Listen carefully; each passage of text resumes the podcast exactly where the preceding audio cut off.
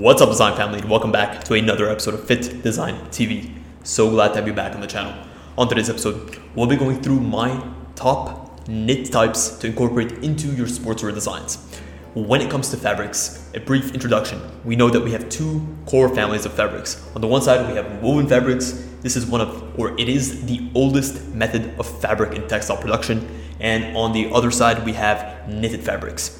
When it comes to comparing and contrasting both, we've done a separate video in the past that I highly recommend you check out. But just know that woven fabrics have a lot more structure to them, but knitted fabrics have a lot of natural stretch. That's predominantly why we see knitted fabrics being used in sportswear. They have a lot of give, they have a lot of flexibility, but there are different types of knits that you can actually incorporate into your fabric textile creation. What are these knits and what are the top four families of knits that I recommend, especially for use on sportswear? Well, watch this episode to find out. What's up, design family, and welcome to FittDesign TV. So glad to have you here. On this channel, we discuss all things sports fashion, graphic design, manufacturing, and technology. We'll discuss key topics, answer pressing questions, and provide actionable steps on starting your own product line. If you're interested in any of the above topics, stick around. You're in for a good one.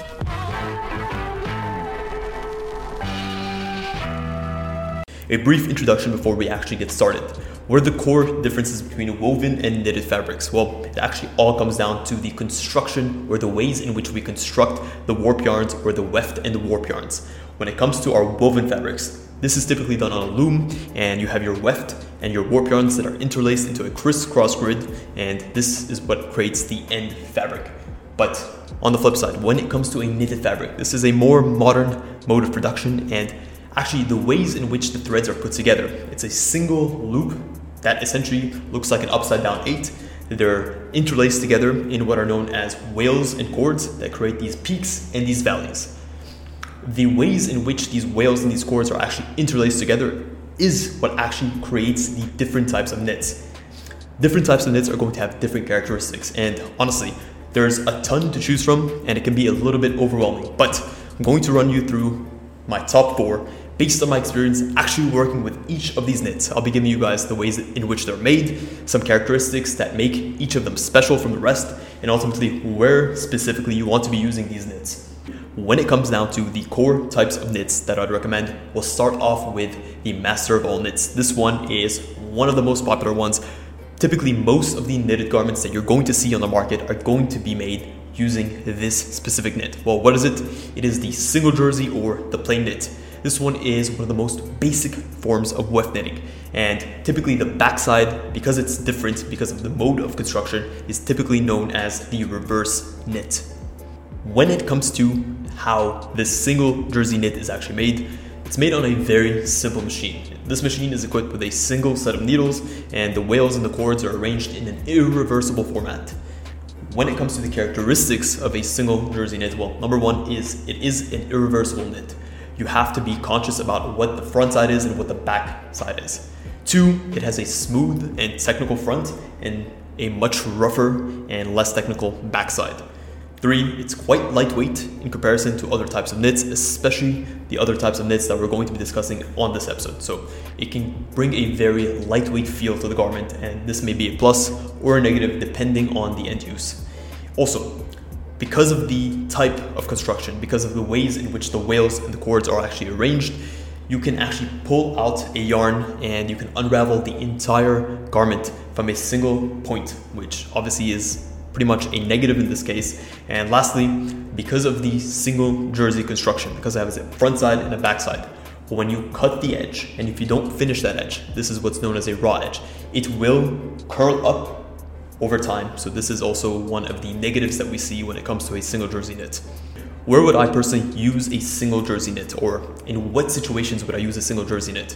Number one, definitely use it if having a cost effective garment is one of my core items let's just say I'm trying to create staple pieces that are well priced, I'm definitely going to be using for a single jersey knit.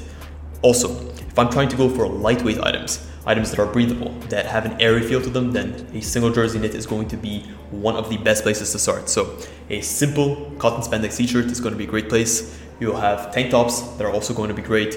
I wouldn't recommend using this type of knit on more performance-based items, items that require more structure, more compression. So definitely avoid leggings and definitely avoid sports bras.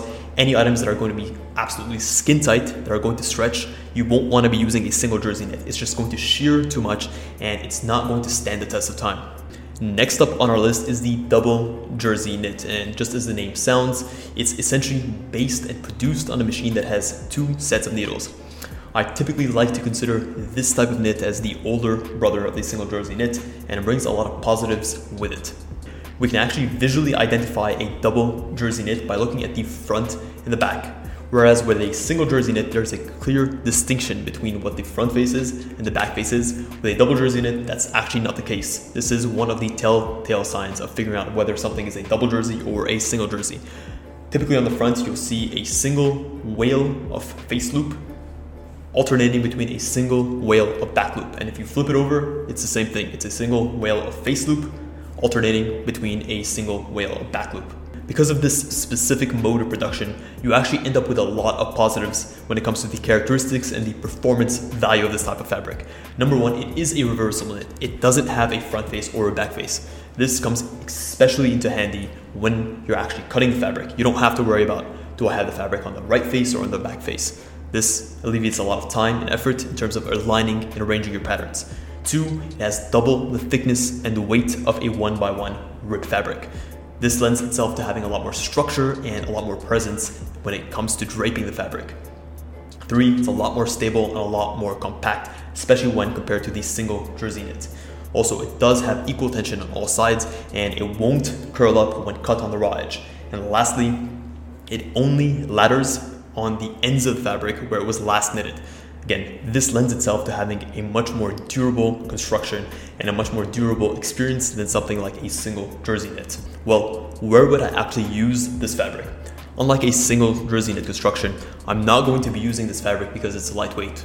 On the other hand, it's quite structured and it has a beautiful and very thick drape to it. So I would definitely use it on garments that are more oversized.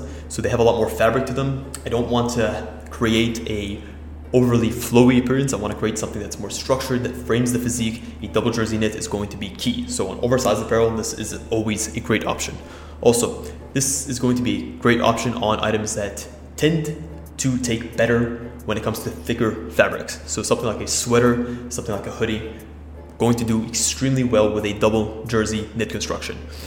Where would you use this as opposed to something like a French terry or a brush fleece knit? Well, in general, because the front and the back faces are completely identical, you're going to want to use this type of fabric on garments where you need that thickness, but you want to have the inner face and the outer face completely identical. Third on the list is going to be the interlock weft knit textile construction. This is by far my favorite of the knits. Ultimately, it's a reversible knit that has a lot of structure and dimension to it. It's very similar to the double jersey knit in the fact that it has a front face and a back face that are identical, but if you look closely, based on the way in which it's knitted, it almost has a faint twill weave pattern that you can see with these diagonal lines going across the fabric. Where does this twill appearance actually come from? It actually comes from the way in which this fabric is actually knitted and put together. When it comes to the core construction, there's two courses of loops that show that the wales of the face loops on each side of the fabric are actually opposite to each other, and this ends up hiding the appearance of what are known as the purl loops. It's a little bit technical, but I'll put up an image on screen so you guys can visualize it. When it comes to the closeness or the knit density of the fabric, it's going to be a lot more dense than something like a double jersey knit and definitely much more dense than something like a single jersey knit.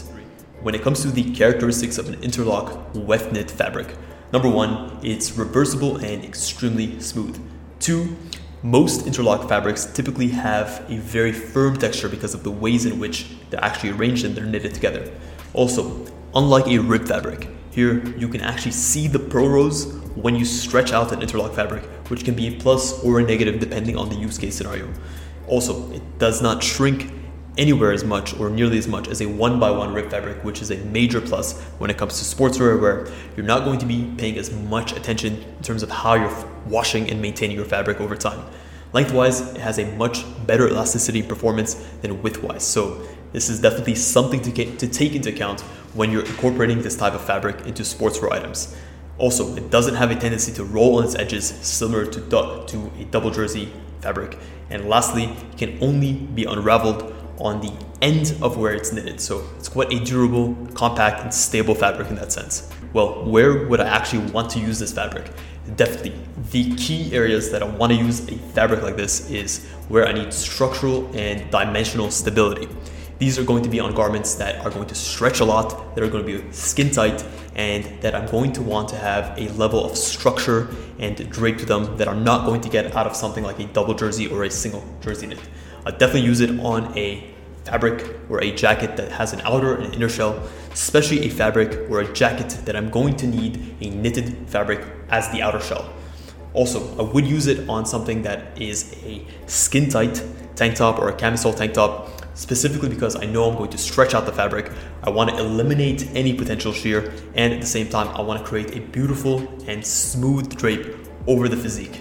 Lastly, I definitely use on bras and leggings, especially high performance and compression bras and leggings you're going to want to use a fabric that has a ton of structural and dimensional stability, and you're going to get that with interlock fabric. It's a great looking fabric. It has a very smooth and matte-like appearance, and ultimately, it's going to stand the test of time. So your wearer, especially if they're going to try to put the garments to their paces, an interlock fabric is going to be the greatest option that you can pick from. Last but definitely not least, we have our family of rib knits. These come in different configurations. We have a 1x1 rib knit, a 2x2 rib knit, we have a 1x2, so on and so forth. This all comes down to the specific construction techniques that are used to make these knits. In short, a rib knit is a double face knit that has distinct vertical columns both on the front side and the back side. Can actually be formed by various numbers of alternating plain and purl stitch ridges. This is what ends up creating the 1x1, 2x2, and different configurations of rib knits that we see on the market. Specifically for this episode, I want to focus on the 1x1 and the 2x2. When it comes to the actual structure of these types of knits, it's important to note that these knits are always produced by two sets of needles with the opposite ends of these needles being offset from each other. Also, it is important to note as a side note that the heads of these needles are actually not directly facing each other. In the beginning of this section, I mentioned that there are two core types of rib knits that I'm going to be evaluating in this episode. First one is the one by one rib. This is specifically characterized by a fabric that has every other wale that alternates between the plain and the purl stitches on the right and the back sides. This is what creates that one by one vertical column grid. It's quite clear to see, especially when you compare a one by one rib quite next to or right next to a two by two rib. On the flip side, we have the 2x2 rib or the Swiss rib as it's sometimes referred to. Here, we have every two wales of plain stitches that are on the front side that alternate with every two wales of purl stitches that are on the backside. Again, this creates that very distinct 2x2 vertical column grid that we see, especially when we compare it and contrast to a 1x1 rib knit. Now let's actually move on to the characteristics of the rib knit family of fabrics. Number one, and most importantly, is that it is a completely reversible knit when the number of knit and purl stripes are actually equal. So on a one by one or a two by two rib, you're going to have a completely reversible fabric that's going to make it the perfect option for cuffs, which are going to be cut, folded, and turned inside out. Also, it's very durable and quite dense to the touch, especially when unstretched. Three, it has excellent width-wise elasticity. This is predominantly the core reason why you'd ever want to use a 1x1 or a 2x2 rib. It just stretches phenomenally well on the widthwise direction. You can stretch it up to two to three times of its actual length without disturbing its structural rigidity. But it does depend on what specific types of yarns and compositions are used in the final rib knit. It is important to note that the elasticity of a rib knit fabric can actually diminish when the number of wales in each of the ribs increases. So the more wales you have, the less elasticity you can actually get out of your fabric. And lastly, the edge of your rib knit fabric does not curl, so it's great to cut with, and ultimately it's great if you have raw edges that are made out of rib knit fabrics. Where would you actually want to use rib knit fabrics? There are two key places that I would definitely recommend. Number one is going to be on the accessories and trims of your garments. Where are those going to be? Well, they're definitely going to be on things like cuffs, where you might have a wider set pattern for the sleeve and you want to have a cuff that has a lot of stretch to it but can gather the fabric and sort of bring everything in at the cuffs and the waist. It's a great option for collar trims and it is a great option for waistbands that need a lot of horizontal stretch. On the other side, it's great to use on entire body garments, especially things like skin tight dresses and camisole tank tops that are going to have a very fitted appearance but are going to need to be able to stretch and move in certain directions. Look at something like a skin tight dress. The physique of the wearer is going to alter a lot depending on the chest, the waist, the hips, the legs. By having a rib knit fabric, you're going to get a lot of dimensionality and you're going to get a lot of ease when it comes to the way in which the fabric drapes over the physique and is able to trace the contour of the physique over the entire lengthwise of the body. This is a great option and I'll definitely recommend it on garments that have that skin tight appeal, but you still don't want them to shear. You want them to have structural rigidity and you want to have a little bit of thickness of the fabric. Well guys, that is it. That is a wrap on this episode. That's been my top key types of knits to incorporate into your core sportswear designs. To recap quickly, we looked at four core families of knits. The first one was the single jersey or the plain knit. The second one was the double jersey. The Third one was the interlock knit. And last one was the family of rib knits, specifically the 1x1 and the 2x2 rib knits. Guys, I know this was a little bit of a dense episode, but hopefully you learned a thing or two if you guys enjoyed this episode, you enjoy this type of technical textile content, please consider smashing a massive thumbs up. It really does help us out. Consider subscribing to the channel if you haven't done so already. Also, check the link in the description if you want to hop on a one-on-one consultation call. I hold limited slots every single week. You can ask any question you want regarding how to start your own fashion brand, how to design, develop, produce an actual tech pack that you need, how to communicate with manufacturers, and a ton of different things.